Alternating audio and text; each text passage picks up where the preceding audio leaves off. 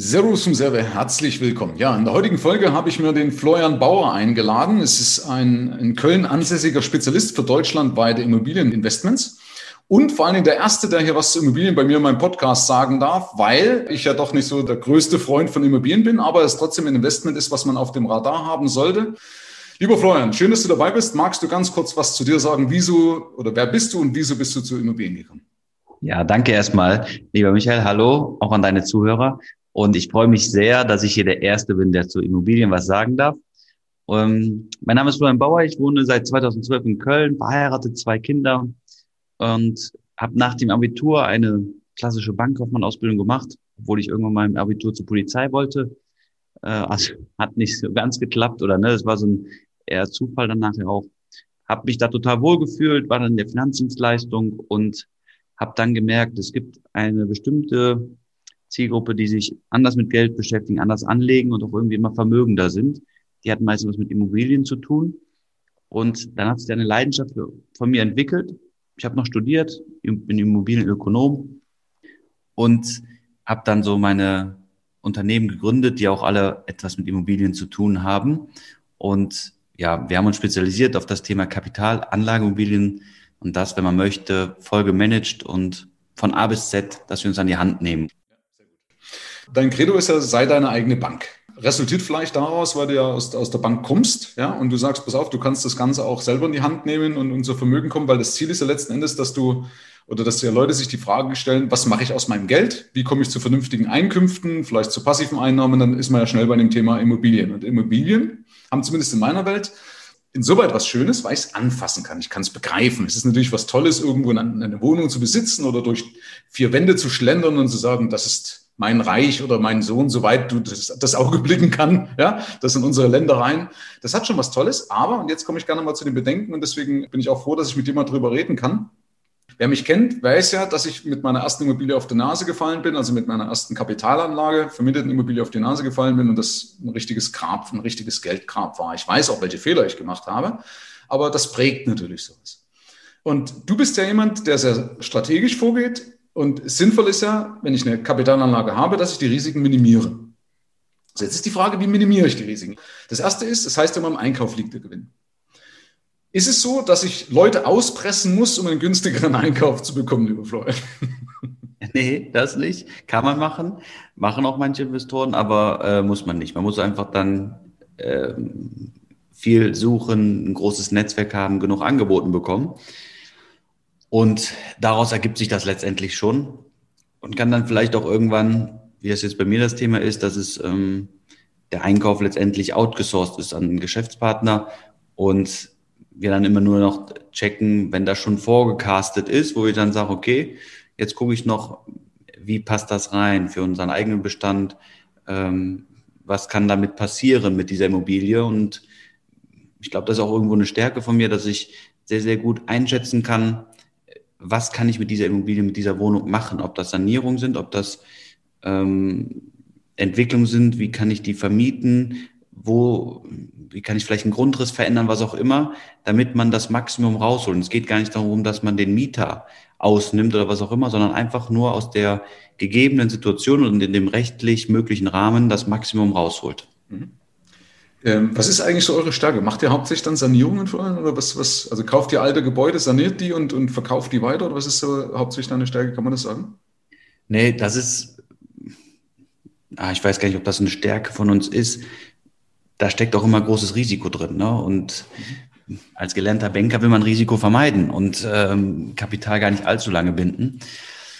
Aber unsere Stärke liegt letztendlich darin, zu analysieren, welche Standorte funktionieren langfristig. Und es bringt nichts, da bin ich halt immer so ein großer Gegner davon, wenn auch Interessenten, Kunden zu mir kommen, Cashflow, Cashflow, Cashflow. Ich sage, ja klar können wir Cashflow machen, aber ich sage, das wird nicht funktionieren, wenn du nichts einsetzt. Ja, es wird dir nichts geschenkt. Bei der Immobilie muss man sich im Klaren sein, dass man irgendwann mal investieren muss. Ja, das kann durch den Cashflow finanziert werden nachher, diese Investition für Sanierung oder was auch immer, Renovierung. Aber irgendwann muss ich halt mal was investieren. Das ist der Lauf der Dinge. Und viele da draußen, auch manche Coaches und so weiter, präsentieren einen Weg, der nicht der Realität entspricht. Und da gibt's auch manche im Social Media Bereich oder im Web, sage ich einfach mal so, die sich das so Aufgabe gemacht haben, diese, ich sag mal in Anführungsstrichen, Berater so ein bisschen vorzuführen. Ja, ich muss das Ganze immer so ein bisschen belächeln. Ich will jetzt hier keine Namen nennen, wer das macht und so weiter, aber das kriegt man relativ einfach raus. Und sind auch dann aber diese Berater oder Coaches selber schuld, weil ich finde, man muss das Ganze offen, ehrlich, transparent machen. Und ich glaube, unsere Stärke, ich fasse das mal in ein Wort zusammen, Spielregeln. Man muss die Spielregeln kennen, wie, wo, wann man investieren kann und muss. Und äh, das macht das Ganze relativ einfach. Mhm. Ja, also äh, wir haben ja bei dir auch schon drüber gesprochen, dass das, äh, ich muss ja sowieso erst meine, meine eigenen Finanzen im Griff haben, ja, damit ich praktisch die Einnahmen äh, sagen wir, sauber laufen, damit ich eben nicht zu sehr von der Immobilie abhängig bin. Banken rechnen ja in der Regel zum Beispiel auch nie richtigerweise die Miete voll an, ja, weil sie auch damit ausgehen müssen, dass das eine Miete mal ausfallen kann. Ähm, und ich muss auch genug Cash haben, zum Beispiel für Reparaturen oder auch um mal irgendwas aussetzen zu können. Was gibt es noch, was ich beachten muss, Florian, damit ein Immobilieninvestment, damit ich Freude dran habe, aus deiner Erfahrung? Weil ich weiß, es gibt viele, die sagen, ich will unbedingt eine eigene Immobilie haben. Wir sind so ein Volk, oder ist es weltweit so? Kann man das sagen? Also, oder ist es, ich, oder ist es so in der Blase, dass eher die Deutschen gerne Immobilieneigentümer sind? Hm, nee, da sind die Deutschen eigentlich sogar eher äh, zurückhaltender als jetzt die südlicheren Länder. Also bei, bei, nicht bei Eigentum, das sind wir zurückhaltend, aber bei, bei Kapitalanlage? Bei Kapitalanlagen, da, also das ist aber grundsätzlich, da ist der Deutsche, was wieder europaweit angeht, besser aufgestellt. Ähm, teilweise auch zu konservativ, weil man nicht richtig investiert oder zu sicherheitsorientiert, aber das Thema Kapitalanlage ist ja nicht so, dass das jetzt ein Phänomen der letzten zehn Jahre ist, was wir da jetzt erleben mit dem Immobilienmarkt, wie er boomt und so weiter. Das funktioniert ja schon seit Jahrzehnten. Es war halt nur damals durch die höheren Zinsen und anderen Rahmenbedingungen nur für einen ganz kleinen Kreis möglich, überhaupt Immobilien zur Kapitalanlage zu erwerben. Ja, früher haben einfach die Banken diktiert, so, lieber Kunde, du willst die Immobilie zur Kapitalanlage kaufen, 20 Prozent Eigenkapital plus Nebenkosten. Hast du nicht? Okay, ciao. Ja, da waren aber auch einfach die Marktkonditionen ganz anders, aber trotzdem hat es ja schon vor 20, 30, 50, 60 Jahren funktioniert. Da hat es ja nichts dran geändert. Ja, und deswegen muss ich jetzt immer so ein bisschen belächeln, wenn dann viele sagen, ja, der, wo soll der Boom noch hingehen und so weiter. Wenn wir uns mal anschauen, die Entwicklung von 1990 bis 2010, also nur 20 Jahre, was für einen Immobilienzyklus nichts ist, der ist deutschlandweit gesehen, sind wir haben wir fast keine äh, Steigerung. Jetzt in den A-Lagen, natürlich haben wir eine Steigerung, aber wir haben auch ganz viele Lagen, die sich negativ entwickelt haben. Und wenn man dann jetzt sieht, was in den letzten zehn Jahren passiert ist, hatte das der Immobilienmarkt deutschlandweit auch bitter nötig, dass da eine Entwicklung stattfindet. Weil wenn wir die europaweiten Preise sehen, sind wir in Deutschland ja eigentlich eher Mittelmaß, was Preise anbelangt und verwöhnt, ne, was Mietpreise angeht und auch Immobilienpreise. Deswegen muss ich jetzt immer so ein bisschen belächeln, wenn manche sagen, die Immobilienblase platzt und so weiter. Das äh, sehe ich nicht so. Okay, also hast du schon mal vorgegriffen, kann ich mir hier streichen, Blase. Weil normalerweise, ich habe immer gehört, auch, ich habe auch gedacht, wir haben vielleicht so eine, so eine Asset-Inflation, ne? Asset Price Inflation. Das heißt, dass ja bei Geld keine Alternative hat, also weil es keinen Zins gibt, Leute halt in Gold, in Kryptos und in, unter anderem auch in, also Aktien auch und Immobilien flüchten. Also das siehst du jetzt nicht so, sondern du sagst, das ist nach wie vor ein gesunder Trend, ja. Äh, und ja, das man, man muss da so, wenn ich ja kurz einhaken darf, man muss das ein bisschen unterscheiden. Also äh, Immobilienblase und Asset Inflation, das sind, glaube ich, zwei unterschiedliche Dinge. Immobilienblase kommt ja letztendlich aus Amerika, 2008, 2009 Finanzkrise, ähm, was zu einer weltweiten Finanzkrise gekommen ist. Und wie ist die entstanden? Da können wir jetzt wahrscheinlich eine halbe Stunde drüber sprechen. Ja, Fakt ist, dass die Banken in Amerika, ganz kurz gesagt, sehr, sehr lapidar, flachsig finanziert haben. Die haben Leuten Kredit gegeben, die gar kein Einkommen hatten. Ähm, kurzfristige Finanzierung, die nachher variabel wurden mit höheren äh, Zinsen.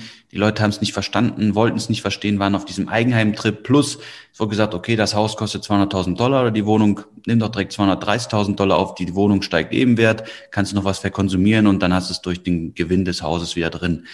Und das gibt es in Deutschland nicht, das gab es noch nicht. Und durch die neue, die ist ja jetzt gar nicht mehr so neu, die Wohnung-Kreditrichtlinie, äh, ist das nochmal alles sehr, sehr reguliert worden, was auch gut ist. Und deswegen haben wir in Deutschland keine Immobilienblase, weil es ist eigentlich streng genommen keine Immobilienblase gewesen, es ist eine Bankenkrise gewesen, die zu einer Immobilienblase geführt hat, ja, weil damit Immobilien falsch finanziert worden und für die falschen Leute finanziert worden. Und das haben wir in Deutschland nicht.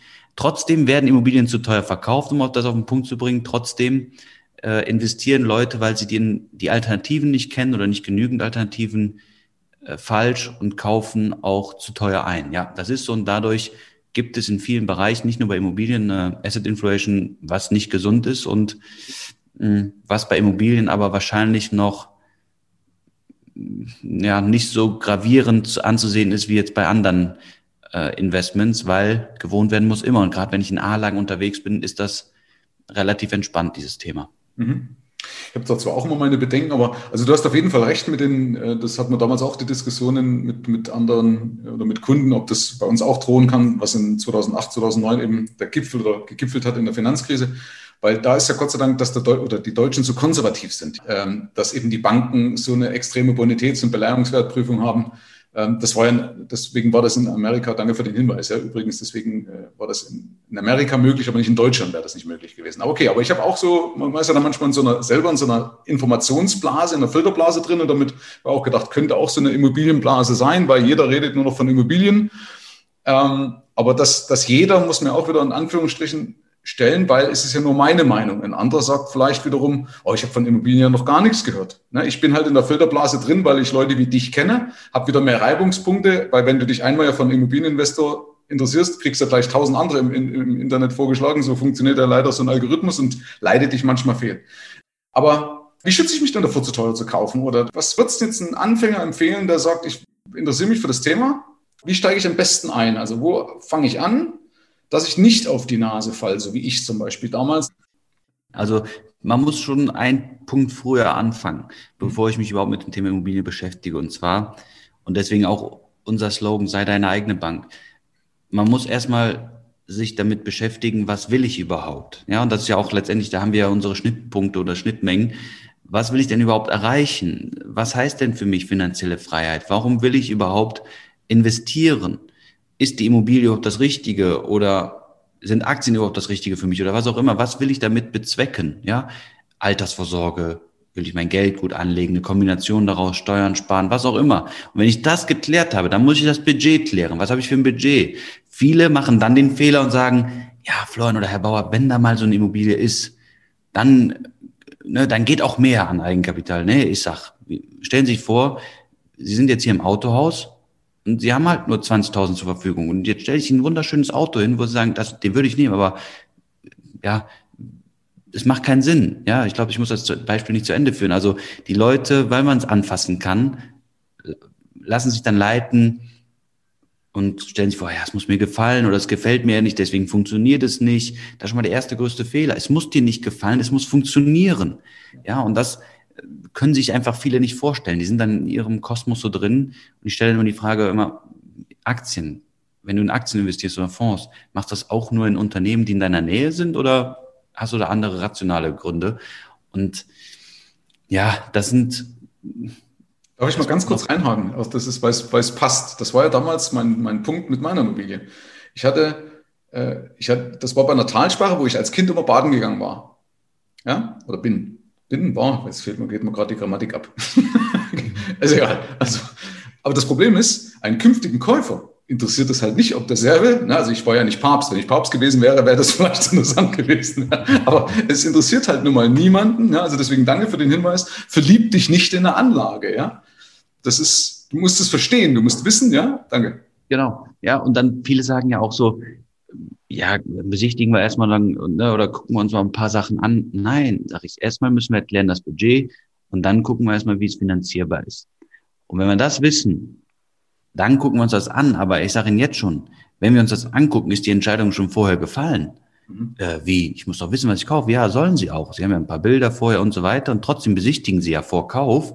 Aber die Besichtigung ist ja nicht das, das alles Entscheidende, wo Sie jetzt sagen, boah, jetzt habe ich hier, das sind jetzt rote Wände, nee, ich hasse rot, ich kaufe nicht. Oder jetzt mal ganz flapsig gesagt. Das viel, viel Entscheidendere ist ja, das große Ganze zu sehen. Ja, wenn ich jetzt mal auf eine Eigentumswohnung gehe, was ich den meisten Einsteigern empfehlen würde, Warum, kann ich nachher auch ein Beispiel von mir mal erzählen.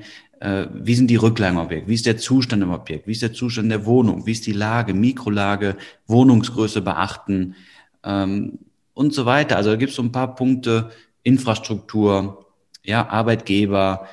Ich würde niemals in Städte investieren, die unter 100.000 sind. Und wenn ich dort investiere, dann muss ich eine so gute Rendite erzielen, einen so guten Einkaufspreis haben, dass ich klarkomme, wenn ich nur mit 70 Prozent der Mieten kalkuliere beispielsweise. Also dass ich schon einen kalkulatorischen Mietausfall mit einbeziehe. Und da machen einfach viele den Fehler und die, und das nervt mich so ein bisschen an diesen Coaches, Immobiliencoaches, Beratern und so weiter, die sagen Cashflow, Cashflow, Cashflow.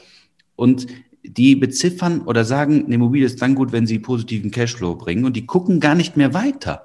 Die gucken nicht mehr weiter, wie ist die Lage, was kann alles passieren, Protokolle, sind die sauber, wie viele Rücklagen sind da der geht es nur drum, Hauptsache positiven Cashflow, Tilgung, ach, Zinsen werden ja eh immer niedrig bleiben, ja, aber dann bist du nicht unabhängig und du machst dich nicht unabhängig. Ich bin ein totaler Fan, von Tilgung, ja. Du musst irgendwann, das ist vielleicht nur so eine Brücke, dass du dann sagen kannst, fuck you, ja, fuck you money oder fuck you bank oder wie auch immer man es auf uns adaptieren sollte, dass man sagt, wenn dein Portfolio 70 bis 80 Prozent entschuldet ist, egal wie alt du bist, was du für einen Job hast, ob du arbeitslos bist, was auch immer, dann gehst du zu jeder Bank, zu der du möchtest und sagst, liebe Bank, hast du darauf Lust, das zu finanzieren oder nicht? Musst du nicht, die Konditionen gefallen mir nicht, ich bin weg. So, dann suchst du dir aus, gibst es vor und nicht andersrum. Und wenn du zu wenig tilgst, dann bist du immer abhängig und deswegen auch sei deine eigene Bank. Mhm. Sehr gut. Ähm, bin ich bei dir auch mit der Tilgung? Also ich fand das auch als psychologischen Effekt immer sehr hilfreich. Ja, weil du siehst, es wird halt weniger, ja, und da ist halt Steuersparnis einfach nicht alles. Ja. Richtig. Äh, also finde ich gut, bin ich bei dir. Und das andere, was du eine interessante Aussage gebracht hast, dass diese Besichtigung, mal ganz davon abgesehen, ob jetzt vielleicht Risse in der Wand sind, also was elementar ist, ja, aber dass die Besichtigung eigentlich keine so eine Relevanz haben sollte, finde ich einen interessanten Ansatz. Habe ich jetzt ja, muss ich sagen, auch so noch gar nicht gesehen, weil es eigentlich wirklich wurscht ist, ob mir die Fenster gefallen oder der Fußboden belaugt. Und viele gehen ja danach. Die schauen ja nicht, ob jetzt alle Armaturen passen oder als ob die Rohre aus Blei sind oder keine Ahnung, wobei du das im Vorfeld ja in der Baubeschreibung auch schon siehst. Ne? Aber zumindest, ob das übereinstimmt, was ich aus der Baubeschreibung kenne, mit dem, was ich sehe. Also die Substanz. Aber der Rest ist eigentlich total wurscht. Ja? Ähm, oder zumindest sekundär, ne? nicht vielleicht total ja, wurscht, also, aber sekundär. Ja, man muss, das muss ich vielleicht nochmal ergänzen. Das ist auch für für unsere Kunden sekundär, weil wir die Immobilien ja vorher nach unseren Spielregeln besichtigt haben, begutachtet haben und so weiter.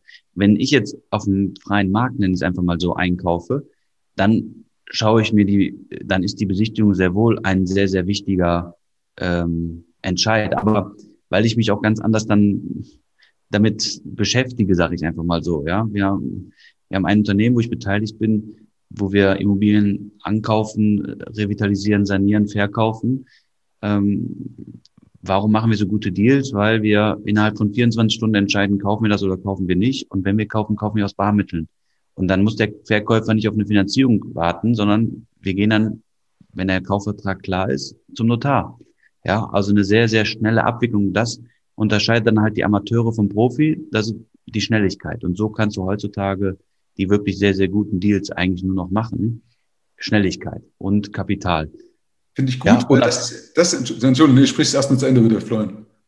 Ähm, ja, und das vielleicht noch so auf so ein Beispiel zu bringen. Ähm, wir hatten jetzt ein, ähm, in diesem Unternehmen, wo wir ankaufen, äh, ein Mehrfamilienhaus gekauft, saniert, haben Sanierungskosten geplant und auch einen Puffer eingeplant. Und würden wir diesen Puffer nicht einplanen, den haben wir auch voll ausgereizt, obwohl wir dachten so, ah, ist eigentlich sehr unwahrscheinlich, dass passiert. Trotzdem haben wir ihn eingeplant und auch sehr großzügig und wir haben ihn auch gebraucht und den haben wir aus Cashmitteln zurückgehalten und auch so investiert. Hätten wir das nicht gekonnt oder während das Cash nicht da gewesen, hätten wir ein riesen, riesen Problem gehabt. Ja, weil du sonst im, total im Verzug kommst, Sanierungsverzug, überhaupt einen Handwerker wieder zu finden. Die Gewerke gehen ja auch oft aneinander und dann stockt der Vertrieb und so weiter. Also das ist dann fast ohne Boden.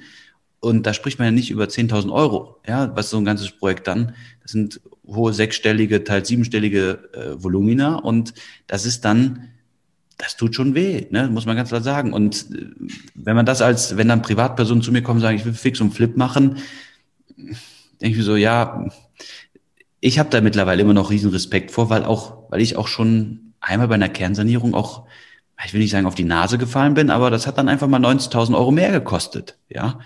Und hätte ich nicht so gute Bankkontakte, die uns einfach ohne zu zucken, bevor der Darlehensvertrag unterschrieben war, das, da, das Geld zur Verfügung gestellt haben, dann hätten wir ein riesen, riesen Problem gehabt, ja. Und da muss ich entweder über die Kontakte, über das Geld verfügen, dass ich so am Markt agieren kann. Ansonsten falle ich echt voll auf die Nase. Und bei Immobilien ist es halt dann nicht so, ich habe 10.000 Euro für Wirecard-Aktien in den Sand gesetzt, ja, sondern da geht es direkt um andere Beträge.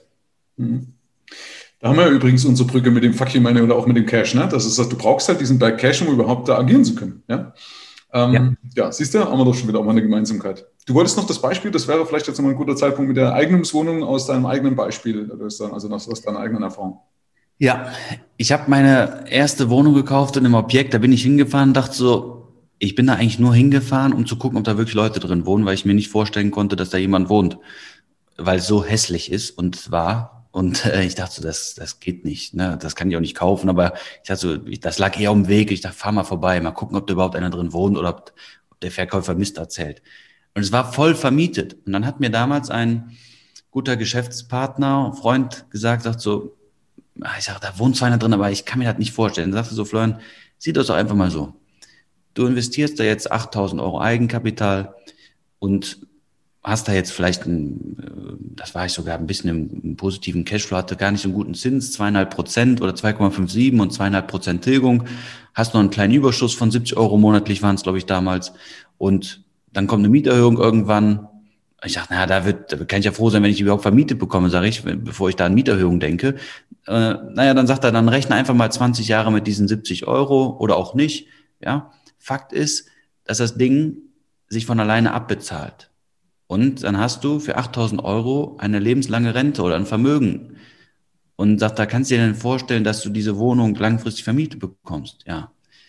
Und dann habe ich den Markt studiert und dann da so, ja, kann ich mir vorstellen, das passt. Und dann habe ich diese Wohnung gekauft und saß beim Notar, hatte richtig Schiss. Aber ich war froh, dass ich mit so einem kleinen Investment angefangen habe und dass die Spielregeln beachtet waren. Und dann hat sich das aufgebaut mit den Wohnungen. Habe ich auch meine Kern saniert, wo ich dann falschen Handwerker genommen habe, auch Geld gelassen und so weiter, meine Erfahrung gemacht.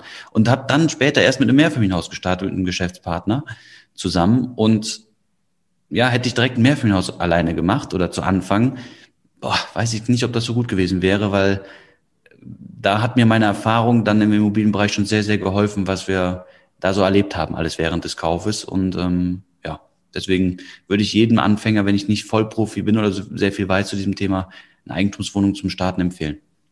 Mhm. Okay. Sehr gut. Ähm, was ist denn jetzt eigentlich so nochmal ein paar Bedenken? Wir sind ja in einem Land, was ein Gesetz pro Mieter hat. Wie gehe ich damit um? Beispielsweise, ich habe das bei mir mal erfahren, dass, äh, also auch immer aus meiner Historie, ich hatte dann also neben der falschen Immobilie auch noch die falschen Mieter gehabt und dann wurde mir gesagt, dass zwölf Monatsmieten Rückstand zumutbar sind, erst recht, wenn er Zahlungswille zeigt. Also wenn der monatlich 50 Euro überweist, irgendwie so, dann war praktisch der Mieter endlich raus irgendwann. Also ich habe keine, keine Räumungsklage machen müssen, aber der Mieter war dann irgendwann Gott sei Dank trotzdem draußen. Und ähm, hatte ich dann noch die ganzen Sachen im Keller und konnte die aber nicht wegschmeißen. Da wurde mir noch gesagt, Michael, die musst du einlagern. Du kannst die nicht einfach irgendwie auf die Straße stellen, sondern obwohl der zwar weg ist, aber du musst die, die Sachen einlagern. Und das sind natürlich alles Sachen, die mich massivst geprägt haben. Das kommt jetzt nicht oft vor. Ja? Ich habe ja auch viele Kunden mit sehr, sehr positiven Ergebnissen. Ne? Aber äh, es ist wie bei, bei Aktien. Du musst dir auch mal darauf einstellen, dass auch mal eine schlechte Aktie, dass mal so ein Rohrkrepierer dabei sein kann. Ja? Und bei Immobilien, wie schütze ich mich da? Wie kann ich mich gegen Mietnomaden schützen, gegen Mieter, die mich ärgern, weil darf ich das sind jetzt viele, viele Fragen, aber darf ich mir ja. eine Schufa-Auskunft zeigen lassen? Keine Ahnung. Wie kann ich mich schützen? Ja, ich würde jetzt, ohne dass jetzt, äh, dass das zu persönlich wird, aber fast behaupten, dass der Standort falsch war. Äh, ja, ja, das war ja dort, wo ich als Kind gebadet habe. Also wahrscheinlich sah das schön aus, aber die Nachfrage war nicht dementsprechend. Deswegen hat man Mieter genommen, die vielleicht in besseren Standorten gar keine Wohnung bekommen, weil die Bonität zu schlecht ist. Und dann äh, also häufig, das, ich habe da keine Untersuchung drüber gemacht, auch noch keinen Artikel gelesen, aber das aus den letzten Jahren, was ich so erfahren habe, noch mit Eigentümern, wo Mietrückstände, Verwüstung der Wohnung, Mietnomaden stattgefunden haben, häufig in schlechteren Lagen. Mhm. Warum? Was passiert bei einer Vermietung in einer schlechteren Lage? Man ist froh, dass überhaupt eine Anfrage reinkommt. Dann können diese schlechteren Mieter oder Bonitäten sich auch noch relativ gut verkaufen, denken, ach, ist der nett. Die meisten machen den Fehler, fragen gar nicht an alle Unterlagen und sind dann zu gutgläubig. Und dann passiert dieses Thema, wie du es jetzt auch erlebt hast. Wenn ich in der Lage bin, und das ist der Grund, warum wir nur in A- und B-Lagen deutschlandweit tätig sind, wo wir genügend Nachfrage haben, dann kann ich mir die Miete aussuchen. Und dann kann ich trotzdem noch die falschen wissen. Deswegen muss ich auch wissen, wie ich sie aussuche. Das heißt, wir nehmen von jedem Mieter den Personalausweis, Schufa-Auskunft, Vorvermieterauskunft, letzten drei Abrechnungen oder bei Selbstständigen, Bonitäten und so weiter, ja. Und machen dann auch beispielsweise nur eine Übergabe, wenn die Kaution und die erste Miete bezahlt ist. Ansonsten gibt's halt keine Übergabe. Das ist auch schon mal so ein Punkt. Dann kann der schon mal gar nicht in Verzug kommen, bevor der in der Wohnung ist. Dann sagen wir, ja, wenn Sie nicht zahlen können, jetzt die erste Miete, dann müssen wir halt warten, bis Sie zahlen können. Ja, komischerweise zahlen dann alle später oder bringen es bar mit zur Übergabe, weil die in die Wohnung wollen. Und dann ist noch eine, ein Prozentwert ganz entscheidend für uns für die Vermietung, dass ein Mieter ist für uns dann bonitätsstark, wenn er für, von seinem verfügbaren Einkommen 35 Prozent für die Warmmiete aufwendet. Was heißt verfügbares Einkommen? Maximal. 2000, bitte? Meinen Sie maximal oder? Ja, genau. 2200 Euro Nettoeinkommen. Dann hat er jetzt beispielsweise 200 Euro Kredite oder Autoleasing oder was auch immer, was ja gar nicht verwerflich ist. Nach dem Studium braucht man es vielleicht, wie auch immer. Dann hat er 2000 Euro verfügbares Einkommen und davon 35 Prozent darf der für unsere Wohnung, für die Warmmiete maximal aufwenden. Sind das 40 Prozent, muss der andere Sicherheiten bringen. Äh, zweiten Mieter, Bürgschaft der Eltern oder was auch immer. Ähm, oder wir nehmen ihn einfach nicht. Ja, weil was passiert, und das, das ist der Grund, warum wir jetzt auch in der Corona-Zeit keinen einzigen Mietausfall bei unseren Eigentümern haben, weil auch wenn die Leute in Kurzarbeit geben, haben circa 67 Prozent, bei manchen wird es aufgefüllt auf 90, ja, okay, aber 67 Prozent oder werden arbeitslos, die können trotzdem noch ihre Miete bezahlen. Haben die eine Mietbelastung von 50 Prozent oder mehr ihres verfügbaren Einkommens, und du hast eine Familie und du sagst, okay, deine Kinder müssen irgendwie essen, die müssen das machen, einen Ausflug und so weiter, dann überlegst du dir dreimal, zahlst du die Miete oder ne, machst du lieber, dann ne, ist auch irgendwo menschlich, ja. Erste Grundbedürfnis ist Essen, ja. Zweite ist Wohnen. Und manche schieben dann vielleicht vor die Zahlung der Miete noch irgendwas anderes, einen tollen Fernseher oder was auch immer. Aber ja, so wenn ich das äh, so definiere und auch so auswähle, dann kann zwar noch was schiefgehen, aber die Chance ist schon sehr, sehr gering, dass ich dann so eine Vollkatastrophe erlebe. Finde ich auch gut, haben wir auch unbewusst wieder eine Gemeinsamkeit übrigens, weil äh, ich habe in meinem ersten Buch von der Wildsau zum Sparschwein gibt es so eine Wohlstandsmatrix und da steht eben drin, für Miete maximal 35 Prozent, sonst sind es un ungesund. Ich kenne das von den Schweizern oder von den Juden, ja, die sagen auch ein Drittel, die haben ja diese Drittelmethode, ne, wären wir also bei 33 Prozent. Da gebe ich dir vollkommen recht. Auch alles, was über 35 Prozent wäre, ist in der Regel ungesund für den Haushalt. Dann fehlt es irgendwo an einer anderen Stelle. Bin ich bei dir. Finde ich klasse auch, dass er das kontrolliert. Und das ist rechtens. Das darf ich kontrollieren. Natürlich, also, also wir sagen jetzt ja nicht Mieter, sie wenden jetzt hier 36 Prozent für die äh, Warmmiete auf, sie sind nicht der passende Mieter für uns, sondern wir sagen einfach, aufgrund unserer Kriterien äh, passen sie leider nicht oder die Wohnung hat jemand anders bekommen, der Eigentümer hat sich für jemand anderen entschieden. Ähm, aber es ist rechtens, eine Schufa-Auskunft zu verlangen, es ist rechtens, einen Personalausweis zu verlangen, eine Vorvermieterauskunft. Ähm, was nicht rechtens ist, dass die Mieter verpflichtet, eine Haftpflicht oder eine Hausratversicherung abzuschließen. Kann man alles machen oder empfehlen, ja, es ist sinnvoll, aber was bringt es mir, wenn der jetzt, der schließt eine ab und der kündigt die nach einem Jahr? Dann müsste es jedes Jahr kontrollieren. Ne? Also ja, das sind so Punkte. Der Mieter muss mir beispielsweise oder der Mietinteressent, der muss mir nicht meine vollständige Schufa zeigen. Es reicht, oder das ist, dazu ist er verpflichtet. Ähm, das muss er nur machen, dieses dieses Deckblatt, äh, ne, wo drin steht, es liegen ausschließlich positive Merkmale vor. So. Und dann ein Schufa-Score steht da, glaube ich, noch drin. Das ist so ausreichend, ja. Aber sobald da schon ein Negativmerkmal drin ist, ist das K.O.-Kriterium. Oder da muss er es genau erklären. Und dann hatten wir bisher nur einen Fall, den wir da genommen haben. Und alles andere man muss fairerweise sagen, bis eine Bank oder irgendwer anders, was in der Schufa einträgt, vergehen sechs Monate, sechs bis zwölf Monate. Es ist nicht so, man zahlt nicht nach einem Monat, steht in der Schufa. Das zeigt einfach die Mentalität der Menschen und das ist einfach dann nicht ja, gesund und kein potenzieller Mieter für uns.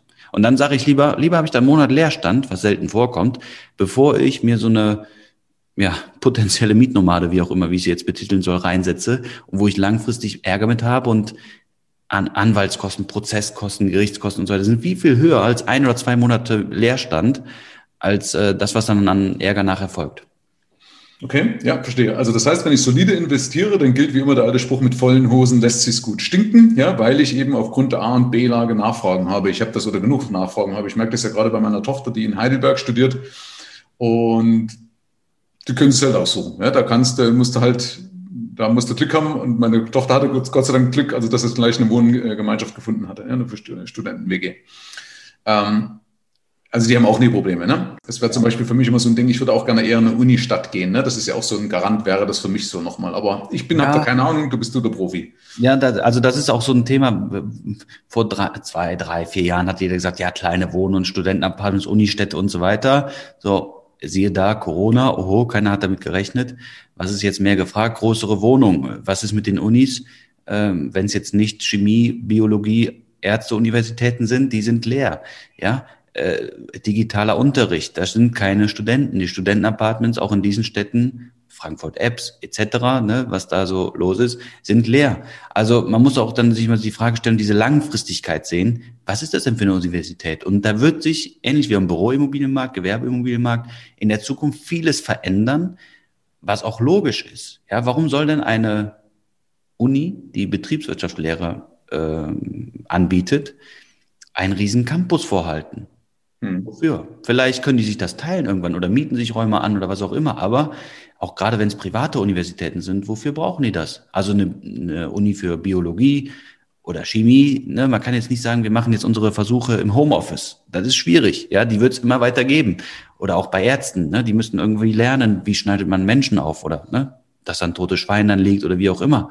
Ja, aber alles andere wird sich verändern. Und da ist dann einfach so, ich hätte gerne Unistadt und da direkt ein Apartment. Ja, nicht unbedingt ein Erfolgsgarant. Deswegen ja Heidelberg, ja, mit der Elite-Uni für Ärzte. Nein, aber du hast natürlich recht, dass, da muss man versuchen, ein bisschen über den Tellerrand hinausschauen zu können, wobei da diesen Trends wir ja doch oft falsch liegen. Niemand hat eine Glaskugel, ne? aber ja, wahrscheinlich Wohnimmobilien werden halt immer gebraucht, ne, wo du keine, keine Eskapaden irgendwie dranhängen kannst und wenn die halt innerhalb von Frankfurt werden die halt wahrscheinlich auch immer gehen. Weiß ich nicht. Ja, ich bin halt ein Riesenfan auch von Diversifikation. Ne? Wenn viele sagen so, ja, nur in Köln und so weiter. Also ich habe nur eine Immobilie in Köln. Hätte ich jetzt nur in Köln gesucht, hätte ich jetzt eine Immobilie. Ja. Und ähm, das ist so ein Punkt, wo ich sage, siehe Berlin, ja. Äh, mal dahingestellt, ob der Mietendeckel jetzt rechtens ist oder nicht. Aber man sieht ja, was das mit so einem Markt macht. Und das wird Langfristig ist Berlin sehr, sehr interessant nach wie vor. Aber auf die nächsten zehn Jahre wird das schon enorme Auswirkungen haben, was wir dort erleben jetzt derzeit. Und Leidtragende sind die Mieter, weil aktuell sind noch weniger Mietwohnungen am Berliner Markt vorhanden und für die bestehenden Mieter werden Objekte in den meisten Fällen nicht wirklich saniert, energetisch saniert und so weiter. Also das, was die Politik dort macht, ist totale Katastrophe, muss man sagen, Versagen und auch ähm, einfach Augen verschließen vor der Realität. Ja, also das ist so, wenn ich im Auto unterwegs bin, flieg aus der Kurve raus, weil ich zu schnell war und sag, boah, ich versuch's morgen nochmal, fahr mal ein bisschen schneller, vielleicht klappt's dann. Ja, also das funktioniert einfach nicht, äh, sowas zu regulieren, indem es noch härtere Regulatorien gibt. Man sieht es ja an der Mietpreisbremse. Ja? ja? und das hat Berlin mit Mietendeckel versucht und wollen den jetzt nochmal verschärfen. Also das ist gegen die Wand fahren mit Ansage. Aber das sagt auch seit Jahren der ganze Immobilienverband und ganz, ganz viel auch Banken und so weiter. Aber Berlin ist da anscheinend schlauer. Ja, wie so oft. Ja, also das ist halt, dass der Kapitalismus behält dann doch oft nach, aber wird sich schon regulieren. Ja. ja okay. ähm, Florian, was äh, als letzte Frage noch? Äh, also wie gesagt, ich packe eh alles in, in, in die, in die Shownotes rein. Und ich empfehle auch den Zuhörern, die sich für das Thema interessieren, deinen Podcast zu folgen. Also du hast einen sehr guten Podcast. Ganz kurz nochmal den Namen, weil für manche, die dann nicht auf die Shownotes klicken, wie heißt der? Sei deine eigene Bank, der Immobilienpodcast mit Florian Bauer. Okay, also gut, das ist lang, aber sei deine eigene Bank, das müsste dann schon, ja. Oder Florian ja. Bauer, wie auch immer, wenn ich das ja. eingebe, was eingeben mag. Aber wir packen das alles in die Shownotes rein. Aber was ist jetzt ganz kurz nochmal eure Besonderheit? Also eure Besonderheit ist ja, dass ich über euch die Wohnung kaufen kann und kann aber auch alles drüber laufen lassen, richtig? Also Vermietung äh, und allen Bipapo, was dazugehört, oder? Richtig. Also erstmal sind wir kein klassischer Makler, auch wenn wir vielleicht bei der, bei der einen Unternehmung so rechtlich agieren. Aber wir schauen uns erstmal an, was ist das für ein Kunde, äh, wo möchte er hin, wie kann der Weg gemeinsam aussehen und was ist wichtig zu beachten. Also wie so ein, man kann das ähnlich wie mit einer Facharztbehandlung äh, beschreiben. Du gehst zum Facharzt, sagst, ich habe Rückenschmerzen, ne, was kann ich machen? Dann guckt er dich an und sagt, okay, lieber Michael, könnte man Massagen machen oder Operationen? Ich würde erstmal mit Massagen beginnen. Aus meiner Erfahrung ist das besser. Was kannst du jetzt machen? Vertraust drauf oder hörst du eine zweite Meinung an? Du würdest niemals zu einem Facharzt gehen, der zeigt dir zehn Behandlungsmethoden, der fragt dich nachher, lieber Michael, welche Behandlungsmethode möchtest du denn? Da würdest du schreien, oder vermute ich jetzt mal, du würdest schreiend rauslaufen, ja. Mhm. Und das machen die meisten Makler draußen, die zeigen zehn Exposés, was auch jetzt gar nicht wertend sein muss, oder das ist ja, ist ja deren Verkaufsweg, aber nicht unserer.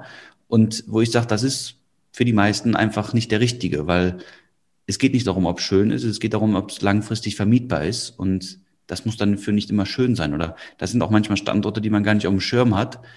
Und ähm, ja, daher ist dieser Weg etwas umgedreht und dann kann man halt über uns kaufen, äh, über uns finanzieren, die Mietverwaltung machen lassen, ähm, Handwerker bekommen und so weiter. Also wir haben in der Unternehmensgruppe mittlerweile fünf Unternehmen drin, die sich alle mit dem Thema Immobilien, Finanzierung, Verwaltung, Handwerkerarbeiten beschäftigen, was ein riesen, riesen Mehrwert für uns und für auch unsere Kunden sind. Mhm, okay. Ja, also, dann herzlichen Dank, dass du mir Rat oder mit, mit Rat und Tat zur Seite oder zur Verfügung gestanden hast und das auch noch als erster. Ähm, es ist schon ein spannendes Thema. Wie gesagt, ich gebe es ja zu, alleine dadurch, dass man es eben anfassen, dass man es begreifen kann. Ne? Immobilien hat schon, hat schon einen Charme. Ja? Aber es ist, wie du vorhin auch gesagt hast, man muss sich damit auskennen. Ja, das ist einfach ein Punkt. Ich, sonst sollte man über die Finger davon lassen, weil ich kenne halt beide Seiten. Ich kenne also sowohl von mir Leuten, die im Bach runtergegangen sind, auch in der Kundschaft Leute, die nicht gerade viel Freude dran haben. Und ich kenne eben die Seite von Leuten, die sehr, sehr, sehr, sehr erfolgreich damit sind und auch zu Geld gekommen sind, also große Immobilienbestände haben. Ne? Aber die haben eben nicht nur mal eine, sondern die haben meistens auch dann mehrere. Ne? Das ist dann draus gewachsen. Ne? Ja, sehr gut. Also, äh, wer mag, wie gesagt, soll dich abonnieren oder deinen Podcast suchen, dich abonnieren oder auf Instagram gehen. Ich packe das, wie gesagt, in die Show Notes. Lieber Florian, ich wünsche dir auf jeden Fall alles, alles erdenklich Gute für die Zukunft weiterhin. Äh, Dankeschön an alle, die bisher durchgehalten haben, die uns gefolgt sind und bleibt alle schön gesund, bleibt du schön gesund und ja, bis irgendwann mal wieder. Vielen Dank und vielen Dank, dass ich der Erste sein durfte, in deinem Podcast zu sprechen. Sehr gern, ja. ciao, ciao. Ciao. Herzlichen Dank fürs Rein und Hinhören. Ab hier liegt's an dir. Bis zur nächsten Folge. Dein Michael Serve. Schau auch gerne mal auf meiner Seite michael-serve.de vorbei und hol dir kostenlos meinen begehrten Spezialreport für Unternehmer mit wertvollen Impulsen, wie du deine Einnahmen erhöhst. Damit gehörst du automatisch zu meinem Insider Club und bekommst noch mehr Insider News, Geldimpulse, Erkenntnisse und exklusive Tipps die es sonst nirgendwo anders gibt. Ich freue mich, wenn du vorbeischaust.